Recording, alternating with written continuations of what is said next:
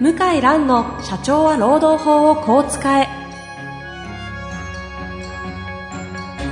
法律の下で展開されるビジネスの世界ポッドキャスト社長は労働法をこう使えは弁護士の向井蘭が経営者の立場に立って経営者が知っておくべき労働法の基礎だけでなくビジネスに関する法律の問題を分かりやすく解説します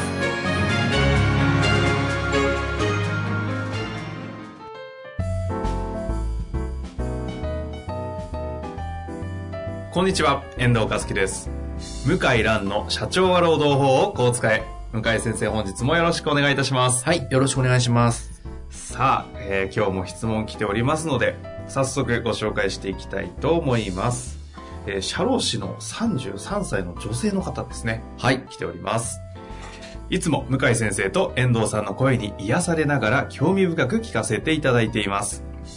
社労士の仕事をしていまして、最近あるクライアントさんのお仕事をしている中で出てきた疑問なのですが、向井先生の見解をお聞かせいただきたく投稿させていただきました。はい。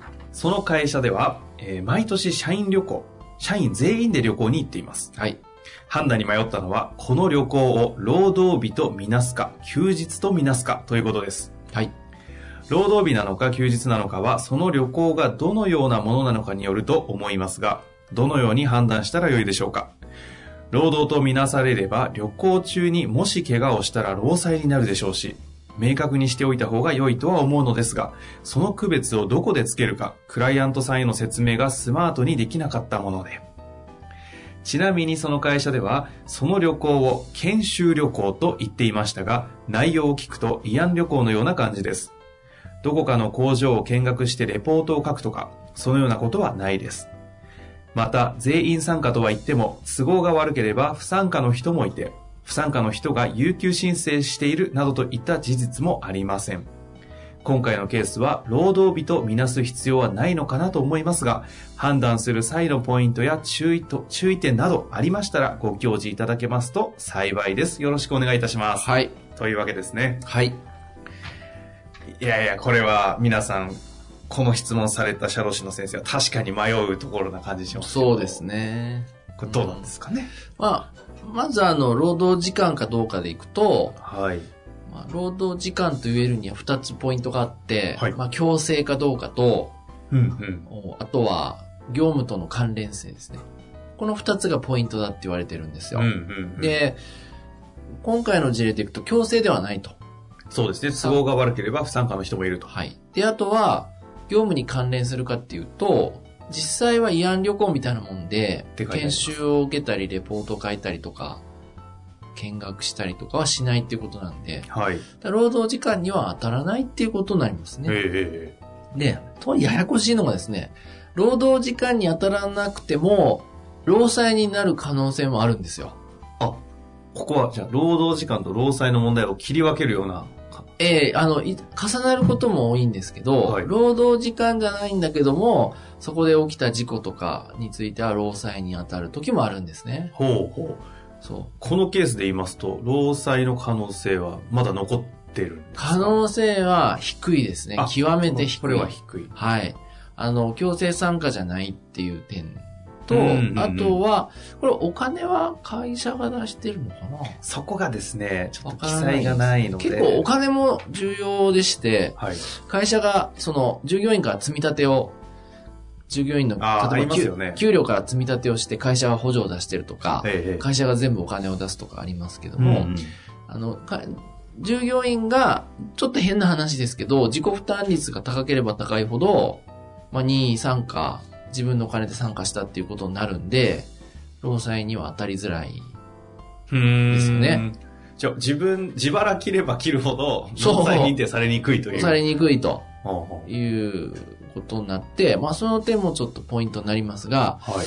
まあ、全額自腹なんていう社員旅行は少ないから、会社がかなり出してるんだと思うんですが、うんうんまあその、ポイントはそのもう出席しないで休める人がいるっていうことなんで、うん、うんでうんうんやっぱり労災にはならないでしょうね。そこで事故が起きてもね。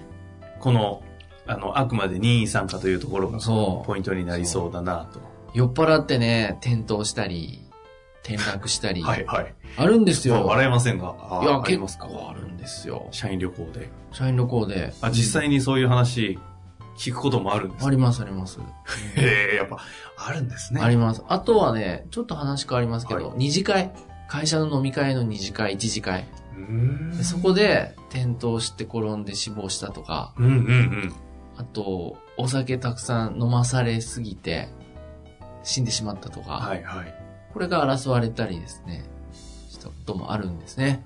ここ、今、そこを言われてしまうと、ちょっとか解説をいただきたい気もええだそこはね、ケースバイケースで認められたり認められなかったりしてるんですけど、やっぱり一次会なのか二次会なのか、あの、参加が強制されてるのか、うんうん。メンバーとか時間とかう、ん。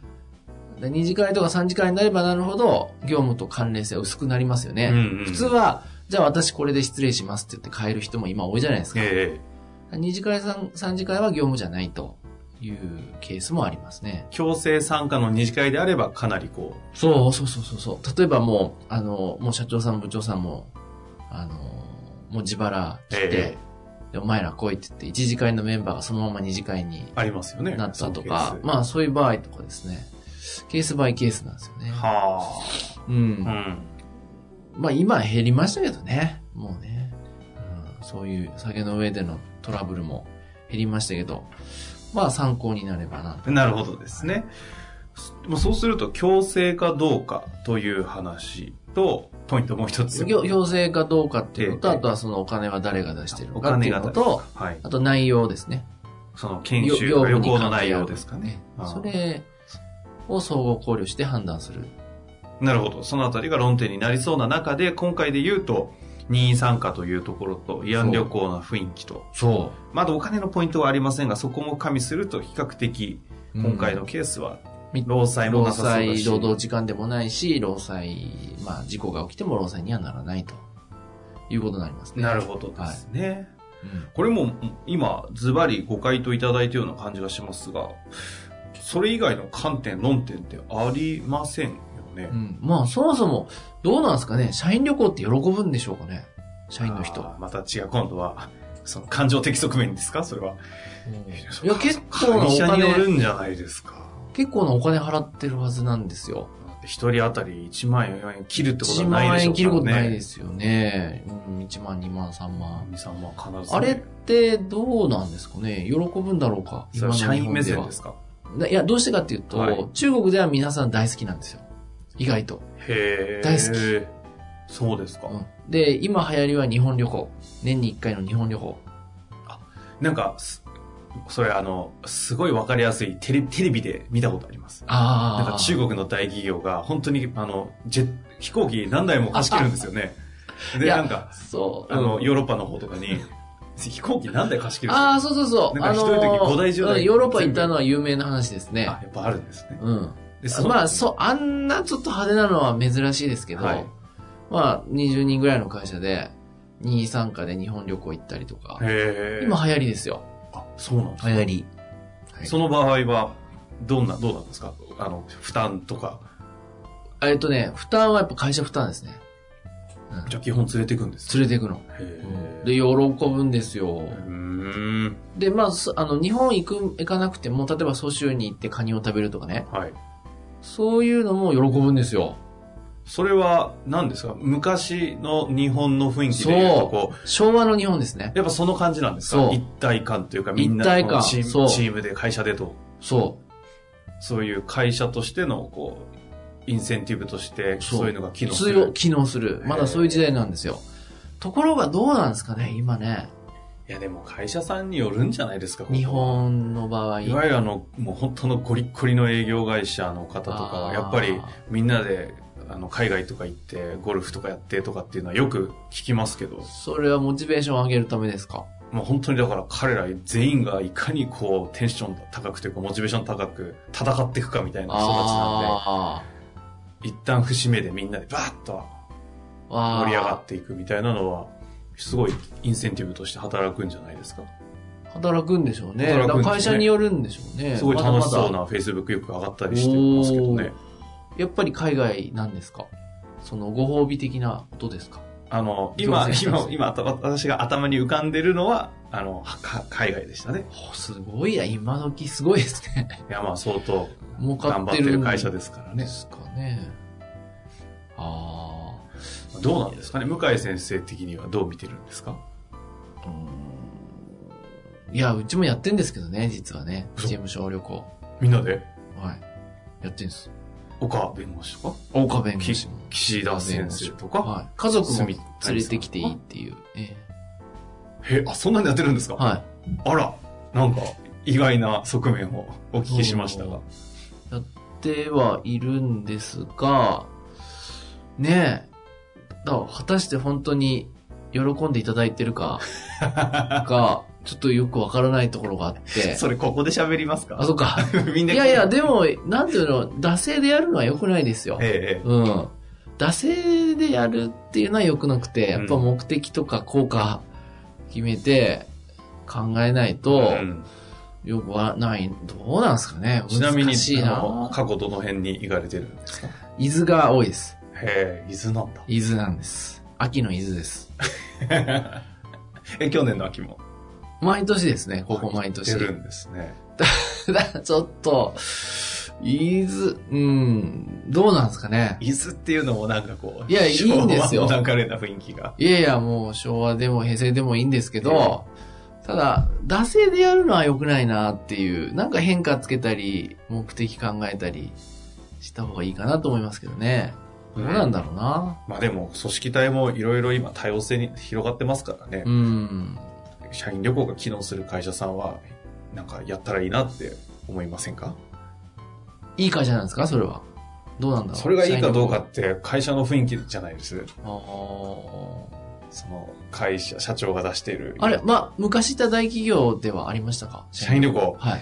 あ、だからまさに任意でしたよ。あの、しし会社全部無理なので、部署単位とかで、おーまとめてだから3、50名ぐらいが対象になってくるんですかね。うんうん。泊まりがけ。 3、4、30から50。泊まりがけ。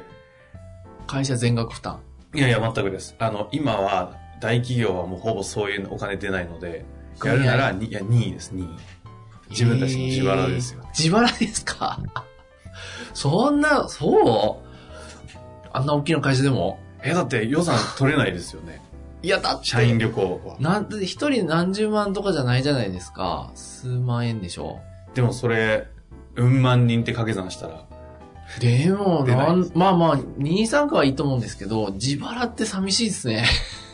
え、なんで、もう、行くか行かないか、もう、まさに向井先生の判断基準じゃないですか。まみんあ、なあと、バまあラバラ、ほちょっと人事総務的な発想からいくとやりやすいんでしょうね。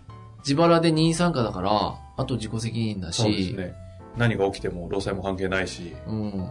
えー、びっくりだな結構、あの、前いたね、大企業なんか、そのなんか、全員で、その、社員旅行行くみたいな、そんなイメージでしたけどね。いや、でも、行かれてましたよ。私、あの、昔ちなみに、い行ったことない派ですけど。はあ。日本、国内ですかそれは国内でしたね。あけど、仲いい方々は、その中の一部は、海外に行ったりとか、ーあ、それもできるんですか言ってましたけど。まあーあだから、会社としての組織体というよりも、仲いい人たちうんでっていうのを一応定にしてるみたいな、組織として言ってるってことに補助一切なし。なしですよ。それは寂しい。あ特に、特に人事は、そ人事がね、そういう良さ使うの使いにくいですよね、立場的に。いや、でも年間一人当たり1万、2万、3万とかでしょそれでダメ。だってそれ50人いったら150万ですよ。いいじゃないですか。出ないです、出ないです。しちょっとすごいね。へえ、いやいやいや、ちょっとびっくりしままあ、あした。くまでいある一社の大あ企業のる医話です者からのね。、だけども、まあ、時代にもマッチしてんでしょうね。やっぱり、こう、土日休みたい人、家族の都合で、ちょっと行けない人もいっぱい出てきてるから。まあ、ただこの話ももう結構前のあ5、6年、7年、あ7年、7年ぐらい前の話です運動会やる会社もあるじゃないですか。最近逆に増えてます。増えてる。あ、やってました。あないですよ。あ、ないんだね。あれ、びっくりしてもですよね。運動会やる会社が今、ちょっと増えてるって。だからイベント会社さんが新しいこう新規商品として運動会とか結構多いですよね。あと表彰とか、表彰。いや、表彰と運動会がなんかちょっと掛け算してる感じですうよん、ね。表彰、運動会、イベントみたいなのは、意外と逆にちょっとこう、もうそこを打ってまたやる会社も増えてるんですよあね。の中国とかはあ、大好き大好き。運動会運動会はないけど、表彰は大好き。うーん忘年会とセットで、金属何年とか、うんうんもう営業最優秀賞とか、えでもう、物は渡しますから、iPhone とかボーンって、えへとかお金、現金渡すな。会社によっては、ボーンって。え。いや、やっぱそのあたりは違いますね。でもね、上げ方が面白くって、なんか、誰か上げてくれる人いませんかとかって言って、司会が。そうするともう、経営者が、いきなり財布から人民元ボーンって出して、はい、持ってけ泥棒みたいな。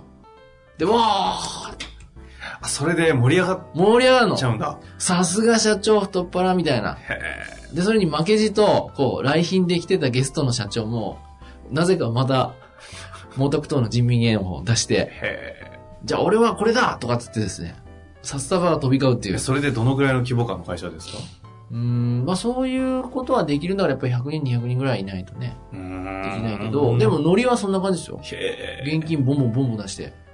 私たちの世代の知らないバブルのうん。時代日が。本はど,、まさにどうねですかねバブルわからないけどね。まあそういうじ、まだまだ中国はそういう時代ですね。へえ。まあ、というわけで、ちょっと話はね、ちょっとそれてきましたが、はい。あの、今回の方は非常に、あの、3つの論点がありましたので、ちょっとそれをポイントを押さえて、ぜひ活かしていただいて、また何かありましたら質問お待ちしておりますので、はい。というわけで、向井先生、本日もありがとうございました。はい、ありがとうございました。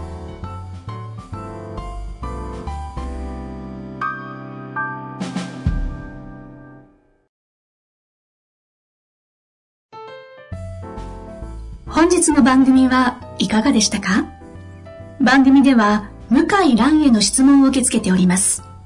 ウェブ検索で向井ロームネットと入力し、検索結果に出てくるオフィシャルウェブサイトにアクセス。その中のポッドキャストのバナーから質問フォームにご入力ください。たくさんのご応募お待ちしております。